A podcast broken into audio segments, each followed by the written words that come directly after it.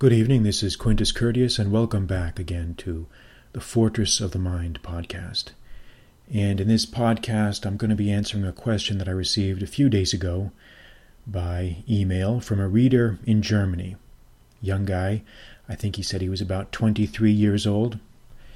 And his question concerns career advice and what he should do in the situation that he's in. So, what I'm going to do first is read a little bit from his email and then we're going to talk a little bit about the ideas that this email generates. So just bear with me here as I read some selections from his email.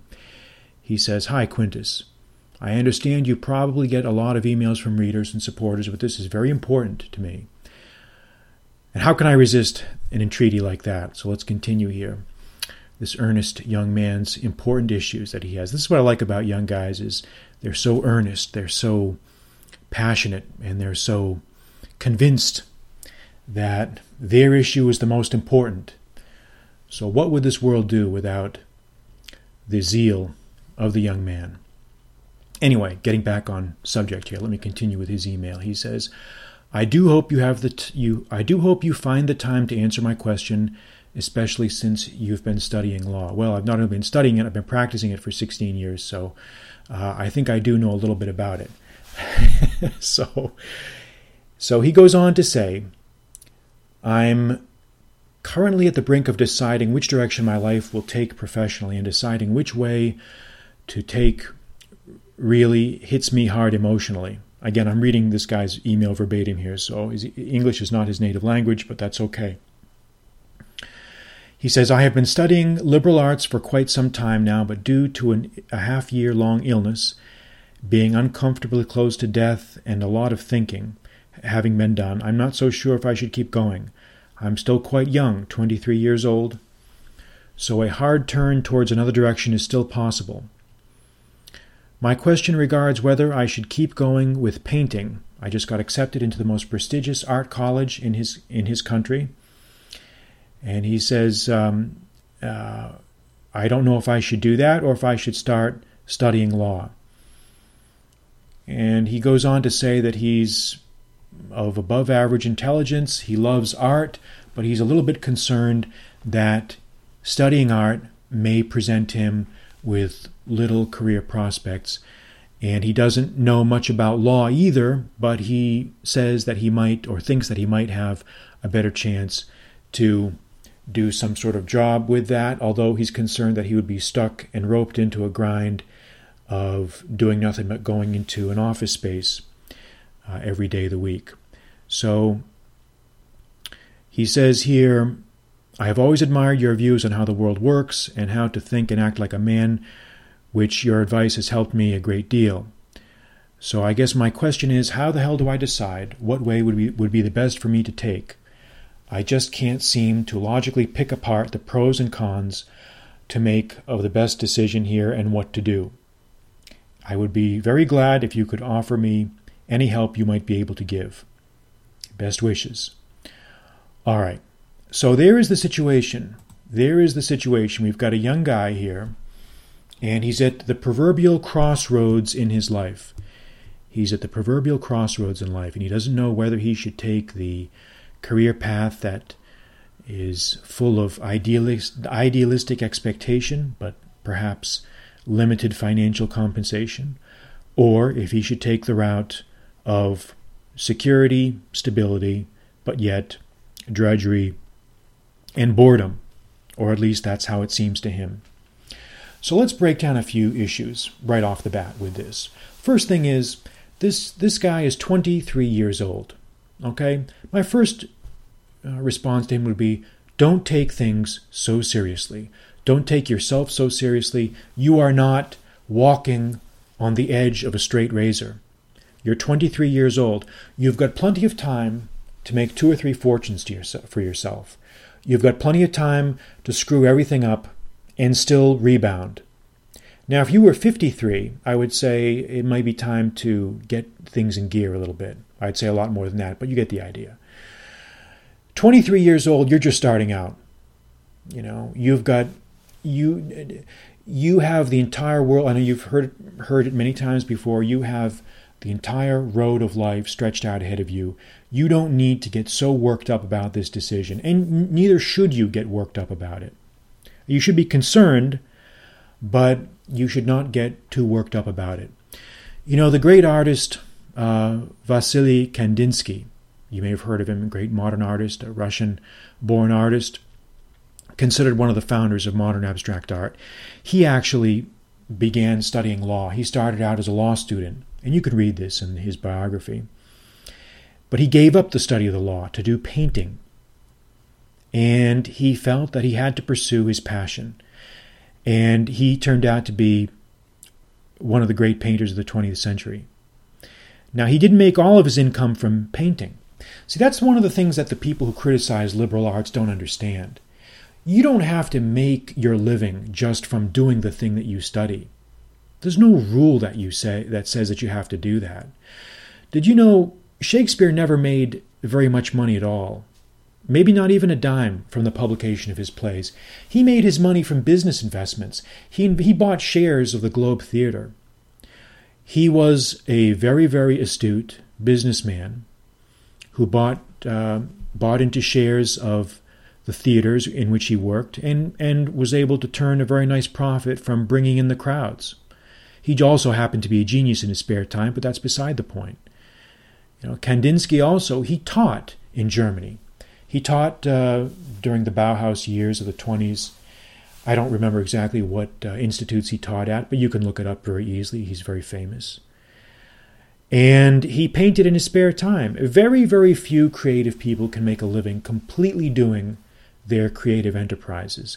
It's possible, but you really don't need to put it as an all or nothing proposition. You're at the stage of your life where, frankly, it doesn't really matter which path you take. If you choose to go to art school, you may find yourself brilliantly inspired. You may find the synapses of your brain surging with electrochemical potential. And you may find yourself taken off into new directions of creativity that may lead you to other career paths that you haven't even thought of yet.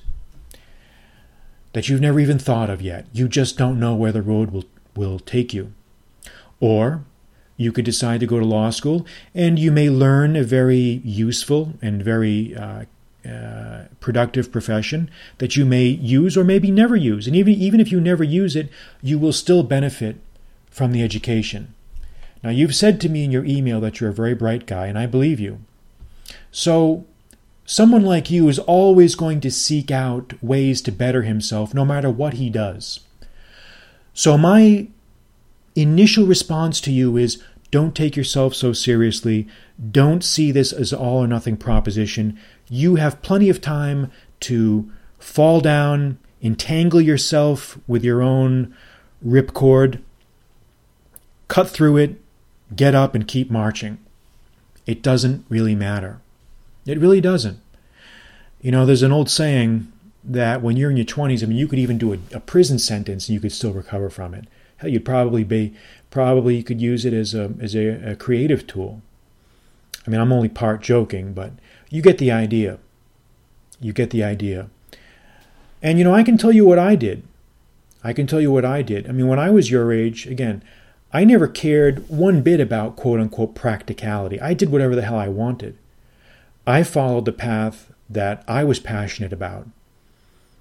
You know, I went to a, a, technical school, a, a, a school that ver- that focused very much on technical, uh, an institute of of, of technological uh, advancement. But I chose, you know, I, I, wanted to be a military officer. That was a priority for me. I wanted to be, uh, I wanted to to enter into the armed services. That was a goal I'd always had from the time I was young. I just always liked, I loved military things. And I did that for a number of years. I was on active duty for about four years. Then I got out. After I got out, I decided to get a law degree and, and to become an attorney. So there's no there's no it's just like the old the old adage that I've said before, there is no royal road to geometry. We can adapt that and say that there's no one road to success. There is no one road. There are many roads. There are many roads.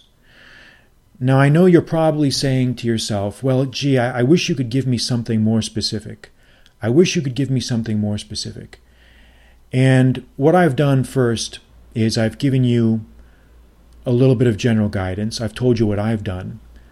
What I can also do is to say that the very question that you're asking is a subject that's dealt with in great detail, in great detail in my new book that's coming out in a few days, or the, the Kindle edition is coming out in a few days. The, the paperback is available right now, but it's uh, my translation of Cicero's On Duties. And this book is, is great because it covers almost every type of question that you might have regarding conduct or life decisions. And one of the subjects that Cicero covers is how to choose a career, what career path to take, how to choose a career, how to get into a career, how to get out of a career. You know, because that can be a big problem too. What happens if you find yourself in a career that you don't like, that you are not suited for? You know, is there a way to get out of it? So, what I'm going to do is I'm going to read a little bit from my translation, the relevant passages, or some of the relevant passages, because it's a, it, uh, Cicero treats this subject at great length, and I don't want to read everything because that would just be too much. But I would like to spend a few moments talking about it. And the relevant passages begin in Book 1, Chapter 31. Book 1, Chapter 31 of Cicero's On Duties. And I'm going to read from my translation. Let me first make sure that I have the right. Uh, first, I have the right. Uh, uh, okay, I think I'm okay here. I'm in the right place.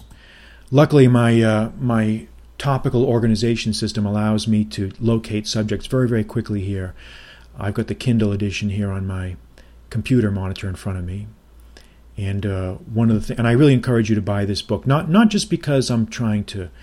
Uh, uh, I mean, obviously, you know, I'm I'm very proud of it. It's it's what I spent a great deal of time putting together. But I really do believe that if you can expose yourself to the great wisdom that's in this book, I really think that you'll be a better man and a better person for it. So let's talk about what, what are Cicero's views of career choices. Well, he starts out by talking about the difference between the personal characteristics that come from nature with a capital N and our own individual characteristics. And we have to obey the call of both of these if we want to have a successful calling in life. We have to first be aware of the duties that nature, nature with a capital N, that the duties that nature imposes on us as a consequence of our being human beings on this earth, our duties to our fellow man and animals. And then we also have to be aware of our own personal individual characteristics. And in this context, Cicero says in chapter book 1 chapter 31, he says, "Indeed, everyone must hold tightly to their own particular characteristics, but not their vices, so that decorum which we are we are discussing here may be preserved. We must do things in such a way that the universal laws of nature are not violated, and while preserving those laws, we should follow our own peculiar natures. And although others may be more important and successful, we should still measure our pursuits by the yardstick of our own natures. It is of no use to oppose what nature herself forbids and to pursue what one is unable to achieve. From this principle, the decorum of which we spoke earlier emerges even more clearly. As the saying goes, quote, Nothing is right with a reluctant Minerva if it is incompatible with nature and is opposed to it. And by that quote, Minerva was the Roman goddess of wisdom. And by that quote, Cicero means it doesn't do any good to try to go against your own personal characteristics and the uh, the impositions of nature in general. So that's the first thing the background. And Cicero later says, and again we're in we're in uh, chapter 31, book 1 chapter 31, subsection 114. And actually 113. He at the end he says, after considering these things, it will be right to judge them in this way. Every man ought to deal with the traits he has, and not want to experience those that are more suitable to others. What is most intimately a man's own is what is most suitable for him. So you, you, sir, and I'm addressing the guy who sent me the email, you have to ask yourself what what is most intimately your own? Do you feel most intimately connected with art? Or do you feel most intimately connected with the, the talents of rhetoric and words and argument and declamation? These are the questions you need to ask.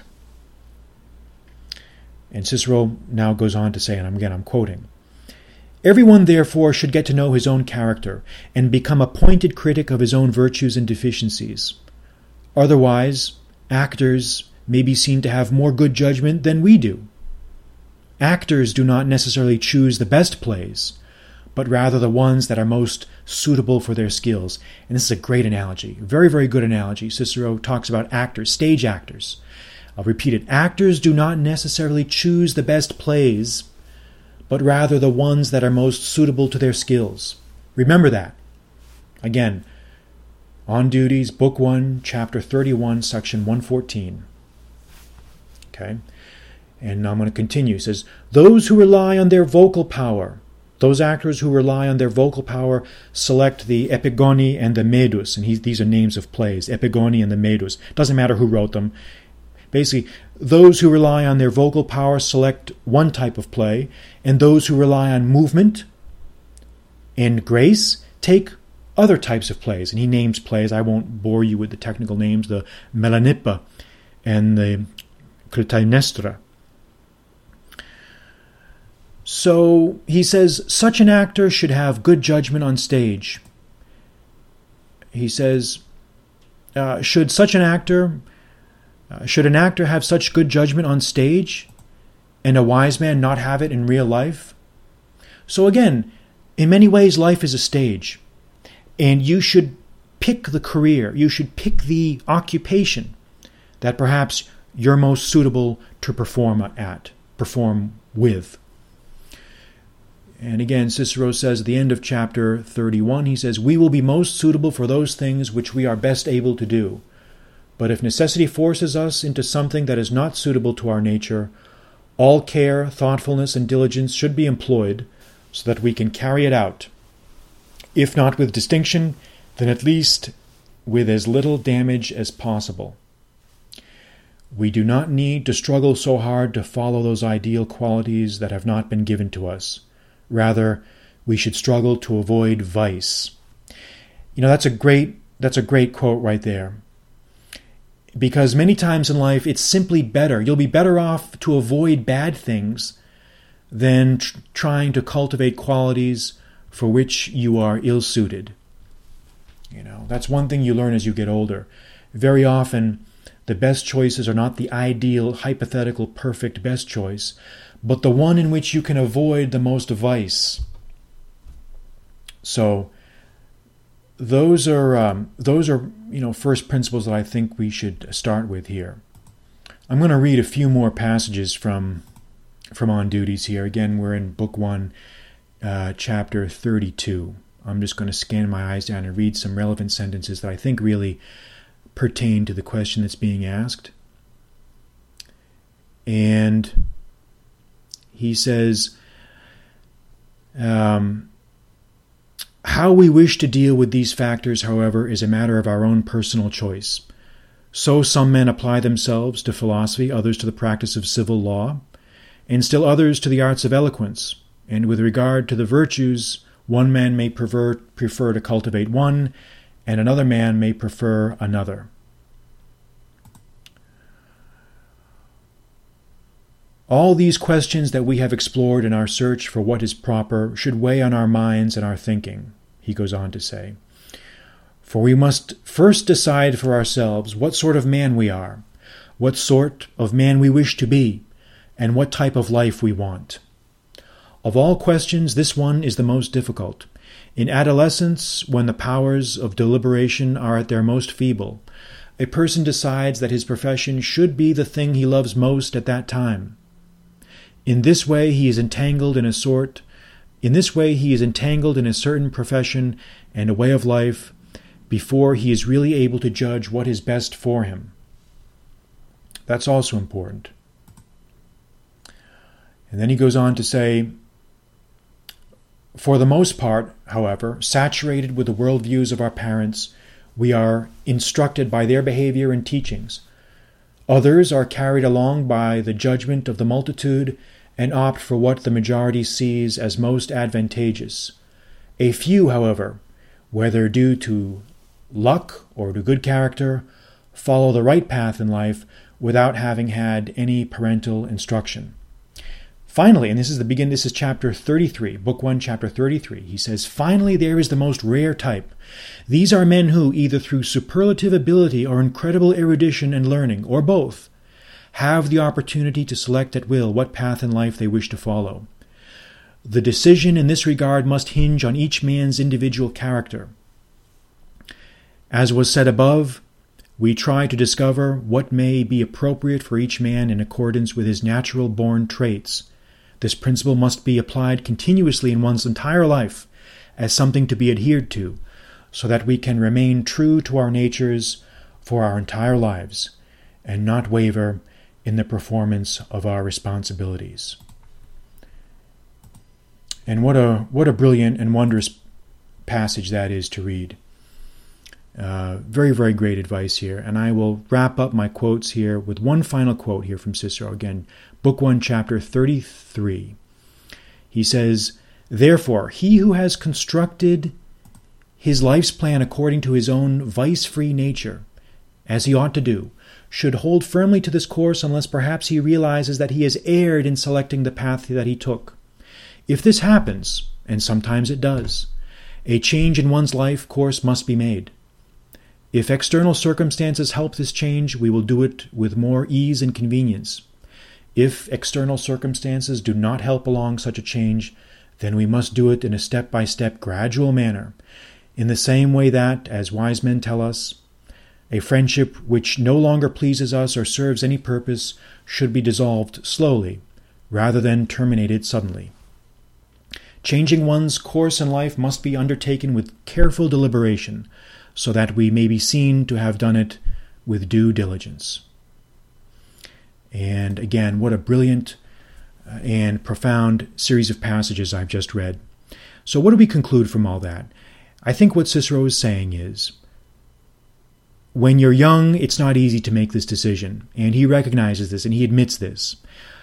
Make the decision based on the best information you have at that time and try to make it in accordance with the principles that we've outlined and in accordance with the quotations I read just now. Try to stay true to your own nature and try to remain free of uh, ensnaring vices. But if, on the other hand, you find at, at length that you've taken the wrong course, you can very, very easily adjust course. You just have to ease out of it gradually. Just like he says, if a friendship is no longer serving any useful purpose and you want to terminate it, it's better to ease out of it slowly than quickly. So that's my answer to you. I've given you about as full and as complete a uh, answer I think as any man can give you that means anything. Because I'm not going to make your decision for you. I'm not going to tell you, hey, do this or do the other thing. I'm going to try instead to give you principles and tools that can equip you with the ability to make this decision this decision on your own because ultimately I think you'll be happier if you make your own decision but yet you make it having had all of the available information at your disposal. So I hope that helps. This will conclude our podcast here at Fortress of the Mind. And this podcast was brought to you courtesy of Fortress of the Mind Productions. And I hope you'll join us again soon as we take on more and more great and uh, interesting subjects.